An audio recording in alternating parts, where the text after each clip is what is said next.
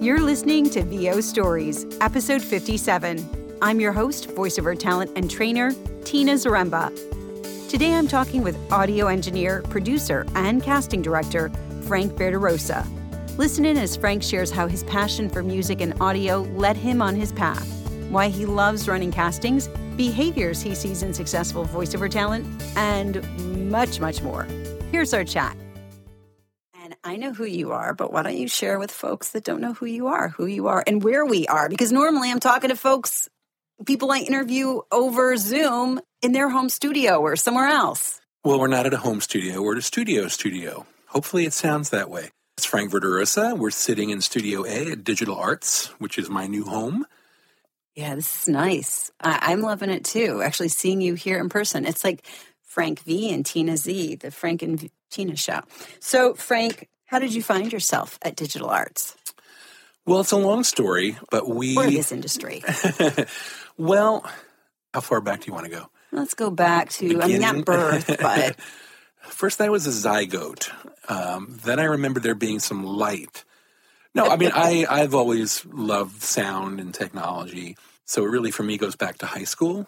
Like, I knew back then, my brother and I took over the garage in our parents' home and had like audio equipment, my guitars, my four track drum machines, Were you in a synthesizers. band? I, you know, I was in a band in college and, and jammed in high school, but I was never like fully committed to being a musician because I don't like to practice.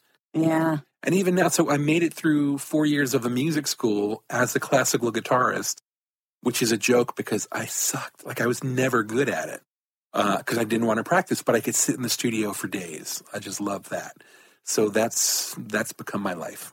And I started out as an album guy doing music production and, and music engineering for a Name lot of drop. cool things.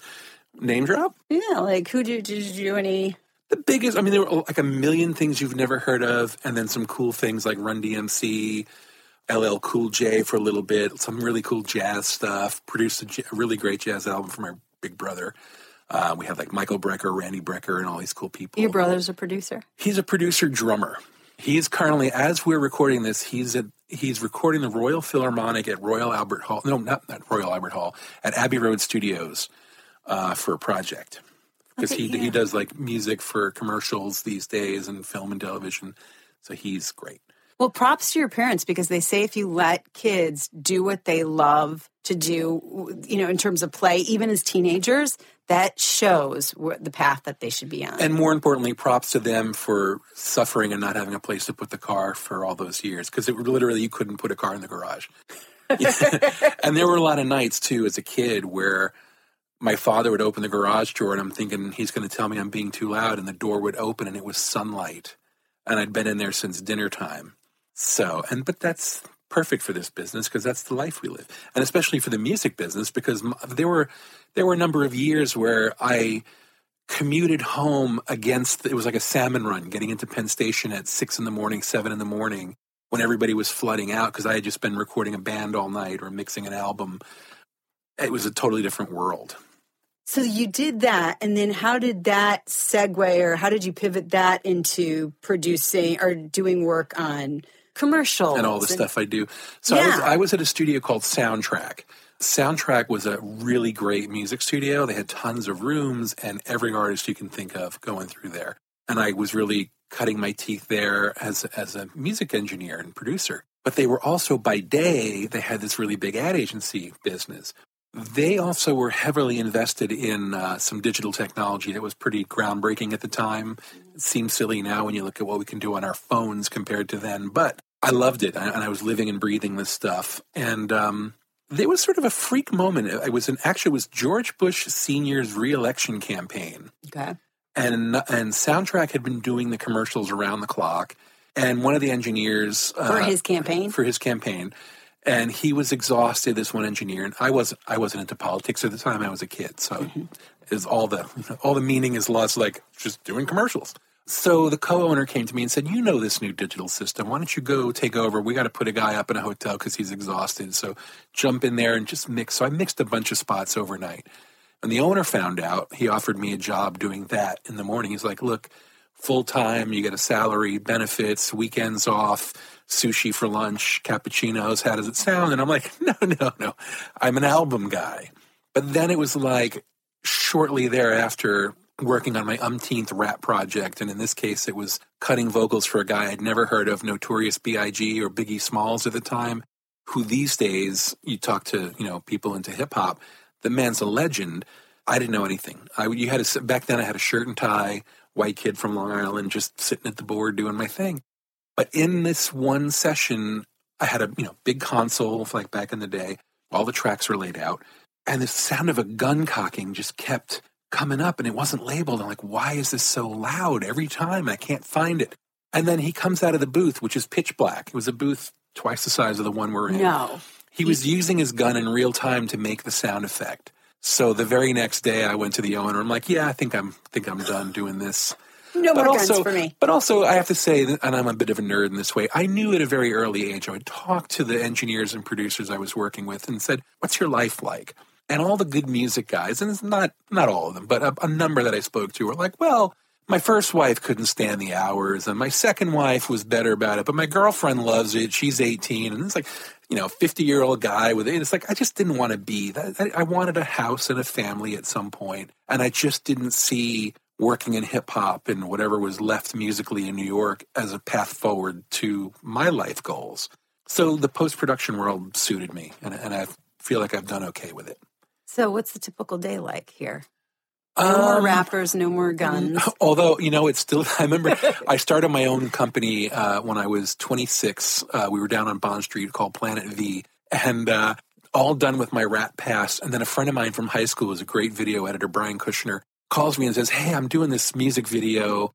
It's it's a tribute to Notorious B.I.G. Puffy's doing it. We need sound design and mixed. Uh, Tracy Morgan is doing all this interstitial stuff that needs to be mixed. I'm like, yeah, bring it in. And it was the same crap all over again.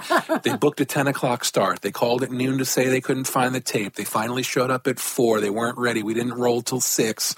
And I said, look, you're paying for all this time. And like, what do you mean? We didn't start till six. I'm like, no, no, no, no, no. So Everyone else me. was here. The Yeah. clock's going. But um, but that was rare. I mean, now a typical day for me is I'm recording voiceovers for cartoons. We do a lot for Disney, for Nickelodeon, for uh, Cartoon Network. Are we, these shows? Sorry. shows? Yeah, it's, you know, so, full like full the shows. cast is here recording the show. Sadly, a lot of the stuff is done one at a time. Yeah. You know, and, and it suffers for it. I know Nick and Burbank, they do group records where where a lot of the actors will be in together, Mm-hmm. and I think it, it really shines through. I think, but but a lot of other productions, it's you know, it's you know, whatever celebrity happens to be in New York at the moment, they send them in to do their part alone. It's a lot of cartoons are done that way. So I have a kid. Can you name some of the shows or no? Uh boy, you know, Loud House. Loud House, I've been recording the grandma for. She actually, we grew up with her. She was Maria on Sesame Street. Oh, yeah, so she's the grandma yeah. on Loud House, so we work with her a lot. I haven't seen her in a little bit though. Uh, she's wonderful. Um, most recently, I recorded Lori Alan for SpongeBob. She's Oh, yeah, character yeah. on there. She happened to be in New York for a little bit, so that was so. It's it's always centers around that. I record like Christian Slater a lot for various projects, and it's cool because sometimes it's like, all right, well, he's going to be there for a Disney thing. So then Mr. Robot would send over some ADR work since he's already going to be in this booth. So there would, would, you know, there'd be, you know, peripheral things that would just sort of pop up. So that's one aspect of it. And the other aspect is days where I'll have, you know, an ad agency in producing radio or TV spots and we're recording the voiceover, we're sound designing, we're mixing the music and shipping it and you know, you know that part of it. And that's the that's the most fun. But what I like is having the diversity because you do a few days of ad work and then you're ready for a cartoon break. And then you do a few days of cartoon, you're like, I need the challenge of an ad job. And here we're kind of doing all of it, you know, just just when you get bored with one, something cool pops up, and you get bored with the other, something else pops up. With voiceover, and you've been in the business for a little while. Mm-hmm. Have you seen the industry shift? I mean, are people coming in here to audition the way they used to, or is it more MP3s and the jobs are booked and they come here to do the actual? Stuff? It's a little bit of both. You know, very often I love casting. It's something that just I sort of fell into because clients were like, "Can you do this?" And I'm like, "Yes, we can do that." Uh, and I enjoy it. But it's it's a it really every job is different. If I wish I could cast every job, but there's not enough hours in a day. So more often than not, it's a client saying, "Hey, we're sending in this actor, and we're going to be doing Burger King from noon to four. You know, it's already been booked, but I love when I get to cast. Why? What do you like about it? What makes this job fun? I mean, I have a lot, a lot of really good clients, but people like you, the voice talent pool, makes it so much fun. There's just so many great people. And when you're doing an audition, it's a chance to see everybody. The pity with auditions is you can't chit chat with everybody as much as you want because you got to keep it moving. Nobody wants to sit and wait all day. Yeah, yeah. Um, but there's just not enough of it. And then it, it, leads to another whole can of worms for me where I kind of, you know, you, you go to the Grog, the big voiceover party oh, they have every year. I have not been personally invited oh, yet. Annie Meisel mentioned just, it to me. You just have to show. You just go. Everybody just goes. And it dawned on me. What's that? That's the next year I'm going with you. Yeah, come. It's, and it's, now it's right up the street from where we're based. Okay. So I have no excuse to not go. This year I only made it for like an hour. But in that hour, I looked around the room and said, where the hell are all these faces when I do auditions? Because I get a script and I will look at the script and read it and understand what they're looking for. And immediately four or five people come to mind. Like, oh, you know who'd be great for this is the then I'll call those agents and say, and while you're at it, send me people in this range. And once you send me 10 and you send me 10, and now you've got a pretty full schedule. And then I'll throw in an extra, like if anybody wants to self tape, they can submit. Right. Record um, on their own. Record on their own at home yeah. and submit an MP3. But there's a very wide gap in what constitutes a home studio. Not everybody, yeah. people say, I've got a home studio, and then you get these auditions. It's like, you don't. Your I'm iPhone sorry. doesn't count. Your iPhone doesn't count. You can't go in the bathroom to do it. Uh, and and the problem with it, and I could talk for days about this stuff, but I really feel like people who self tape do it at a disadvantage. Now it's a numbers game. If you're a voice actor and you're listening to this, sure, you can knock out a lot more auditions at home. Right. But what you're not going to get is me listening to take one or any casting director and go, oh, I see what you're doing. I think what they want is this right? So you're not getting any feedback on what you do. So you're just doing three or four takes. And if you've missed the joke or if you missed the punchline, there's no one there to correct you for take two, take three. And so you're just throwing yourself in. And, you know, if it sounds like a really crappy recording, because a lot of people say, well, I have a home studio, but it's just for auditions. Yeah, but if it sounds bad, clients sometimes like they click play and they hear the air conditioning blowing in the background or a siren they don't listen much further, you know, and they can't get a true sense of your what you really sound like. So it's a real, it's a bit of a mess. But the upside is if you're home all day, you can get a lot more auditions knocked out. Um, so, well, so you're an expert as far as you know the studio goes. What do you what would you recommend for someone who has wants to build a home studio because you don't want to invest thousands upon thousands of dollars. I know. Well, that's the double-edged sword, right? Well, I mean, if you can get so you know, a lot of times agents have their their in-house thing. So if you go to that, at least it's going to sound good. Mm-hmm. Um, if you can't get a slot, and, and really, sometimes it's not even their fault. Sometimes it's I've said to an agent, "Look, I'm going to give you." You get all the 15 minutes in the hour. So you get 10, 10, 15, 10, 45, 11, 11, 15, 11, like whatever. And I, so many slots they can fill. Well, I can't see everybody. Right. But it's nice to be able to give the client a lot more stuff. So it's it's a double edged sword. But yeah, if you can get to your agent and record in a better mic, if you know you don't have a good setup, there are pe- plenty of people out there who have really good mics and really good recording capabilities. Do you have like a top three that you list that you say you absolutely should have this for a home studio? It's such a wide range. It really is. Like, uh, for example, people talk about and you see in the studio all the time. Or the, or the, mics we're talking into now. These are the Sennheiser 416 shotgun mics, very popular in the voice world. Yeah. What what I love about them is that you don't always have the big windscreen on it so you can see your copy and not have to look around a big pop filter. Right. And they sound really good, you know. And they're like a thousand dollars. This is the shotgun. Yeah, know, like maybe 1100 1200 mm-hmm. They're pretty reasonably priced. This is the same mic as that. This one, uh, someone chose to put a pop filter in front of instead of the windsock. Okay. But I wanted a mic for home. I don't do voiceover work, but I, I work in podcast stuff, and I wanted the ability to record pickups if I need to. I had heard a couple of really cheap Chinese knockoff microphones. There was one called the C1, and I did a side by side with a U87, my old studio and you'd be hard pressed to tell which one was a three thousand dollar mic and which one cost three hundred. Really? Yeah, it was that close. And the argument against it is like, well, you know, the $3,000 mic is built so perfect that they're consistent. You can go on that mic anywhere in the world and it's going to still sound the same. I'm like, yeah, but if you're a voice actor working from home, who cares? It's just you and it's always just going to be you. What's the name of that mic again? Well, that's the C1. They don't make them anymore. So I was looking for one and I called Sweetwater, which is a really great place Yeah, to deal with love from here. them. They're, they're so them. great. Uh, we get money for saying that, right? That oh part of the yeah, yeah, yeah. Sweetwater, Um, Sweetwater. So I spoke to one of their guys. I wish I could remember his name. He said, "I see. I know what you're going for. Buy the Rode NT1A. It's two hundred and sixty nine dollars. Comes with a windscreen. I bought a little boom arm for my home setup. And when we were doing the podcast up at the old Nutmeg location, I was recording on a U87 on my desk, and I would plug in stuff at home with just a little EQ. It's fine. It's right there. And if you're a voice actor, and I have pretty good ears, if you're a voice actor and I say, Hey, what kind of mic are you using? If you say down the line, I'm using an 87, I have no reason not to believe you. It sounds like a nice large diaphragm mic for 269 bucks, including a windscreen and a shock mount. I mean, come on. It really does sound great. And at home, I don't even have a fancy mic preamp. I have a relatively inexpensive preamp. What's your preamp?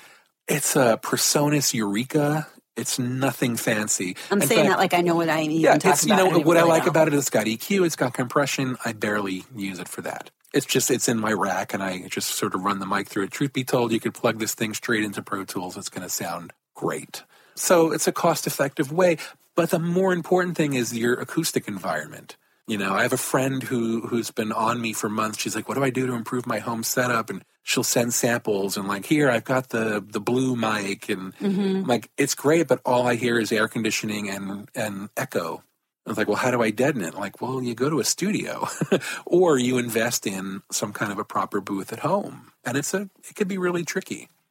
Are there any mics? This is just a side question that you notice work better with female talent versus male talent. you know everybody's different you know and i love there's, there's so many great voice actors that come in they look at the mic and they know exactly where they have to put themselves. You know you put an 87 in front of them and they just come in and go okay i'm going to move the windscreen and i sound really good when i get right here. And they know exactly where they want to be and it's like yep it's true.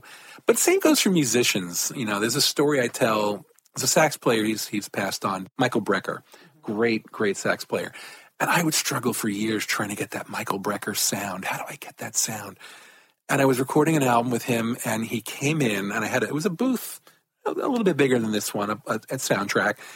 And he walked in, and I had the mic placed, and he just bent the mic the way he likes it and started playing. And I'm like, "That's the sound. It's Michael Brecker. You, it's just his sound." And he just shoved the mic in front of his sax and sounded amazing. That's that's how you get the sound. So it's it's the voice more than the mic, you know. That you could spend millions on equipment, and if your voice isn't great, it's not going to make you great. Well, I asked because for the longest time I wanted a Neumann mic. Yeah, waste of money. Well, and not only that, I went over to um, what's the place? That's an overstatement. That's it's not a way. It's a great microphone, no, but, it's it's overkill. I overkill. Went over to what's the place in the West Side? B&H? Yeah, Yeah, they're and great. I tested out the mics, and I tested out the Neumann. I was like, this does not sound good with my. Right. Oh, and not only that, it picks up everything Yeah, that's versus this. well. I'm This will pick to up everything too. You're going to hear every little mouth noise, but I'm going to clean it all up before I give you the audio. I'll clean it. if You don't have to clean it. But no, it, the shotgun though, it's Very it's- sensitive. It it just picks up right here. It's not going to pick up like the squeaky floor, will it? It could, you know, it depends on how how noisy things are around you. But yeah, they are sensitive, and that's a, that's a good thing. The reason you go to studios and you always see 87s is for the reason I mentioned earlier. They're consistent. So if mm-hmm. you're in here on a Monday doing a commercial on an 87, and you got to come back Thursday, and you're in a different room, it's going to match. And that's why, even though it might not be the right mic for your voice, Yeah. it's still worth it because consistency matters. You don't want to get into having to slug in a total mismatch and it opens up a can of worms. That that kind of consistency is why you want to have it. I asked about females sounding better on. Yeah, you don't have an answer. You don't, or you don't think it's voice dependent. Like, take an example. When I did album work, when I was going to cut a vocal track for a male or female singer, I would put five different mics up in a row and have them sing a little bit on each mic. Ah. And they're dramatically different mic to mic, and you found the one that really just resonates with the singer. It could be a cheaper mic, it could be a really expensive mic, but you got to find the one that sounds right for that voice. So it's not like uh, soprano sounds better on this type of mic versus no, this type. It's just, you know, there's so much to the harmonic structure of your voice that makes you you. And there have been actors that come in and I'm on an 87 with them. I'm like, I think this 87 is shot. They sound bad. They don't really sound robust. And then an hour later, another voice actor comes in and they get on and like, damn, nope, the mic's fine. You know, everybody's different and the mic is not going to make you more than you are. So here's the problem. You can find the mic that makes you sound best, but then you get into like, gosh, you know, her read from home sounded so bright and rich, and now she's here and it sounds flat. How do we fix that? And so it's this can of worms. So voiceovers, when you do you see any consistent characteristics or traits, patterns and talent that are either working all the time or just knocking it out of the park? I don't think there's any one trait. I just think it's you're either personable or you're not. I think being mindful of what you're saying, if you're going to hang out in the room with the clients, is a big thing because mm-hmm. you don't know what they're all into. And my favorite actors are the ones that between takes don't start a lot of chit chat in the booth because then it's like, I got to mute them, then I got to unmute them when we're ready to record again. And it's you know, fair enough. You're locked in a booth. You want to be somewhat social. It's just sometimes it can get a little hairy. So professionalism is Yes, one thing that you yeah. definitely see. skills are important you know one of the things I, I see all the time when i audition and i make notes of it as, as i think most casting people will if you do take one and i say okay great you kind of ignore this punctuation there give it to me more like this this is the punchline this is the setup so it should resolve this way go for take two if they do the same exact thing they did on take one I'll give them another chance. But if it's the if they're not doing it, I'll say, "Hey, great voice doesn't take direction or not Yeah. getting it." Uh, that doesn't mean they're bad. It doesn't mean they're not capable. It's just in that moment. Now, there's two reasons why that might be happening. One might be they legitimately don't get it, or it might be that they feel that they know better and they don't want to jeopardize their chance on the audition. They want to make sure they deliver what they're what they feel is right, and that's fair. And that sometimes can work. So you never really know. But being able to take direction, or at least pretend, is it's kind of important. Okay, so if you want to get called back again, take some direction, be professional. Yeah. And when I cast too, it's I, don't do a ton of it, uh, but I do love it. As I said, the projects I'm doing are for the clients I know. I'll know the creative team. We'll have talked about the script, so it's not like some ad agency producer just hired a casting company, sent over a script, and there was wasn't necessarily much conversation about it. Like when I'm casting something, the people that I'm casting for, I work with all the time, and I totally get what they're shooting for. I will give the client like, "Hey, these are the ones I really liked. These are my recommends, and here's everybody." So, and mm-hmm. they'll sift through everybody, but I would say 90% of the time they go with my like, "Here's my recommends." They they go with that. What trends are you hearing right now in voiceovers that seem like they're really big? Make it more conversational. Oh, I knew you were going to say that. No, I don't. You know, what's funny, I don't see a trend. What used to be normal voiceover, now people come in and direct actors to like be announcery. It's like, well, that used to be what we all did, you know. Well, for what you guys did, you know, it's be announcery. Uh, now it's like a niche thing. Like uh, they, he can do that announcer voice, like they all used to do that. but it's still conversational. I don't see a trend in terms of a style because every job's a little different. Okay. So, Frank, what is the name of your website? It's just uh, frankverderosa.com. What about your podcast? Well, I produce Gilbert Gottfried's Amazing Colossal podcast. I'm the producer, sound guy, right? So at least one night a week we record the show. So that night's gone. But we do a Monday show and a Thursday show. So I spend easily three other nights or weekend days cutting those together. And tell folks what the show's about. It is. It's a great podcast. Um, the Monday show is celebrity interviews. Uh, it's a real tribute to Hollywood. Uh, I mean, Frank Santopadre is the co-host of the show. He does all the research, but it's such a deep dive. Like every week, the guests say, "How do you even know that?" You know. So, like, we recently just had Joel Grey on. We've had Alan Alda. We've had. Um, comedians. We've had Steven Wright. We've had Carl Reiner. We've had Norman Lear, Dick Van Dyke, Matthew Broderick, Chevy Chase. I mean, it's just a. And one one guest that was somebody I brought in, uh, Larry Kenney. Do you know Larry? Chase the Rainbow. Oh, Right. Skittles. Skid, well, Skittles guy, but he's he's did a lot of Yeah, animation work, and he's just you know he's he's a really interesting guy with a great career, and I just thought he's not our normal guest, but people really loved it because he was uh, a famous cartoon character in the eighties. Um, was- uh, Lion-O from uh, Thundercats. Very people of a certain age grew up on that show, and people were like, "Oh my God, Lion!" Like people love the guy, but he was also Don Imus's sidekick for many, many years.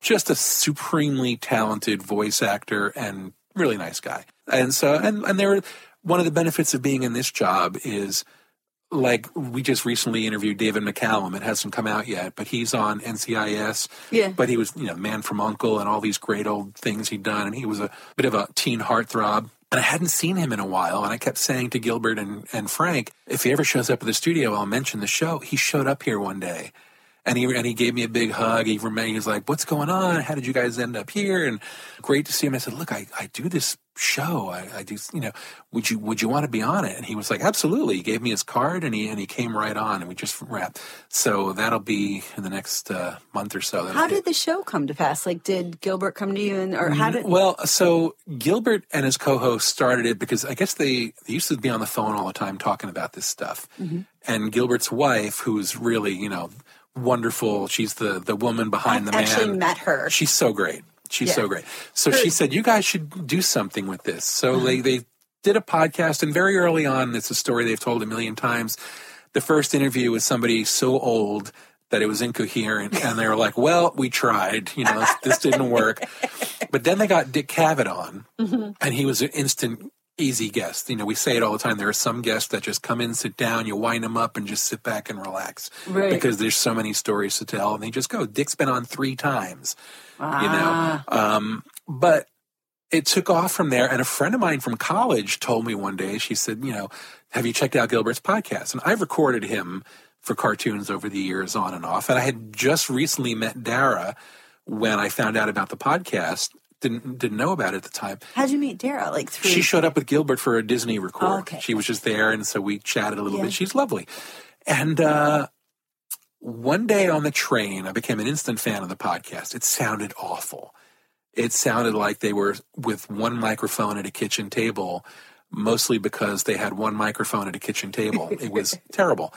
So I didn't have my headphones plugged in on the train. I was in the quiet car. Uh-huh. So all of a sudden, full volume, you hear from my iPhone, "This is Gilbert Gottfried," and people were just like, "Look," I'm like, "Sorry, sorry." So I tweeted that or Facebook posted, and um, a promo producer who I'm friends with said, uh, "Oh, I used to date the co-host." I'm like, "Well, look, tell him I love the show. I've been listening to every episode. It sounds awful. What can I do to help?" By the time I got to work, my phone was ringing, and it was Gilbert's wife, Dara, saying, "What can we do?" So we struck a deal with Nutmeg to start recording it at Nutmeg after hours, and my involvement just grew from there. And Wow. it just, you know, You will link to that. yeah, it's a great, it's a great show. If you like entertainment, you know, the shows really vary. When a comedian is on, it gets a little wacky. We had Howie Mandel recently, and some re- really interesting chats with him uh, and Gilbert about their old days and the state of comedy these days, Mm-hmm. and Me Too, and and what you used to be able to say versus what you can say now, and how it's Oh. changed. So that was a really deep conversation, but also off the rails. Uh, we had our annual Christmas show as Mario Cantone, which is Oh. absolutely brilliant every year, three years in a row. And uh, but sometimes the guys could be like completely like um, reverent to like like Peter Bogdanovich was on, and I'd never seen Gilbert so quiet, like soaking in this knowledge coming from the, the he was a Skype interview, so it was like it was just this reverence to to what he was saying in his history, and, and then sometimes you know it's Steven Wright in and shit just goes off the rails. So that's the Monday show, and then we do a Thursday show, which is a, a real potluck. It could be anything, and that's a shorter show. Cool. Do they have Yeah. their own website too? Yeah, go to gilbertpodcast.com. You'll you'll see it all there, or go to Apple or whatever wherever you listen to podcasts. Awesome. Well, Frank V, this has been a pleasure. I appreciate you taking the time on this Thursday evening to chat with me. Is it Thursday? Ah, Frank is such a great guy. Any New York voice talent that have had the opportunity to work with Frank, you know you're a lucky bunch. Thanks for listening in. Until next week, here's to owning our voices.